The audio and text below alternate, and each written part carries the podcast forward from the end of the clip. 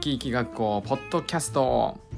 この番組では YouTube チャンネル生き生き学校担任の宝先生の今考えていることや人生の先輩とのコラボ放送などを発信するゆるい番組です。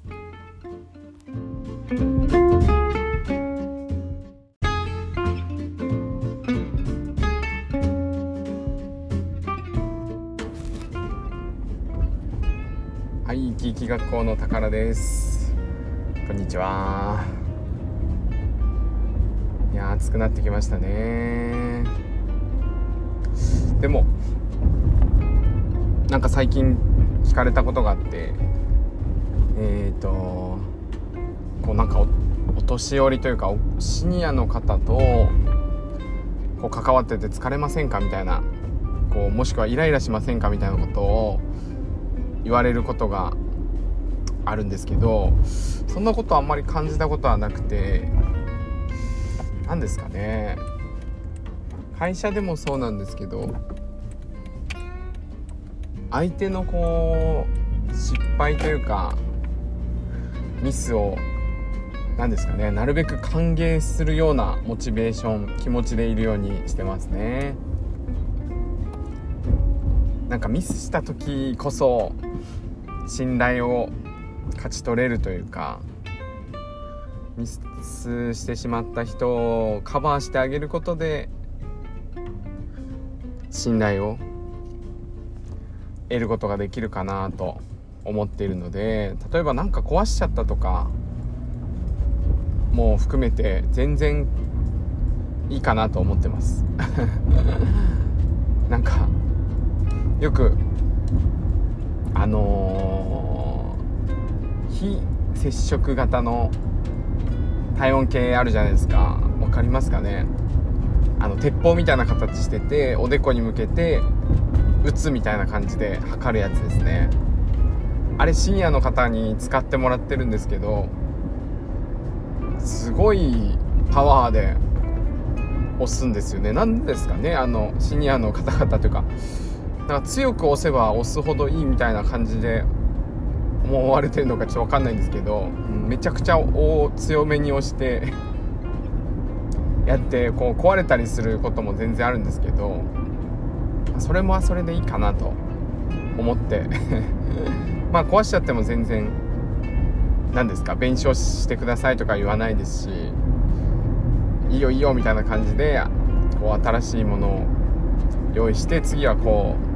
う使い方も練習してみようみたいな感じで伝えてます。まあそうその子が結構重要かなと。